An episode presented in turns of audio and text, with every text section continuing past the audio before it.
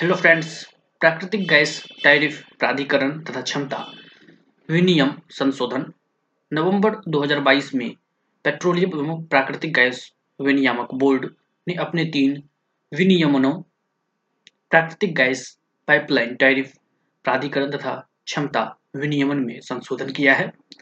संशोधन का उद्देश्य एक राष्ट्र, एक ग्रिड और एक टैरिफ के चिर प्रतीक्षित लक्ष्य को अर्जित करने के लिए दूर दराज के क्षेत्रों में प्रतिस्पर्धी एवं किफायती दरों पर प्राकृतिक गैस की सुविधा उपलब्ध कराना है। प्राकृतिक गैस अवसंरचना के विकास में तेज़ी लाने तथा देश में प्राकृतिक गैस बाज़ार के विकास को त्वरित करने के लिए ये संशोधन एकीकृत टैरिफ विनियमनों के कार्यान्वयन के लिए आरंभिक प्रयासों के रूप में कार्य करेंगे, जो 1 अप्रैल 2023 से प्रभावी होंगे। एकीकृत टैरिफ के कार्यान्वयन को सरलीकृत करने के लिए उक्त विनियमनों में एंटिटी स्तर समेकित।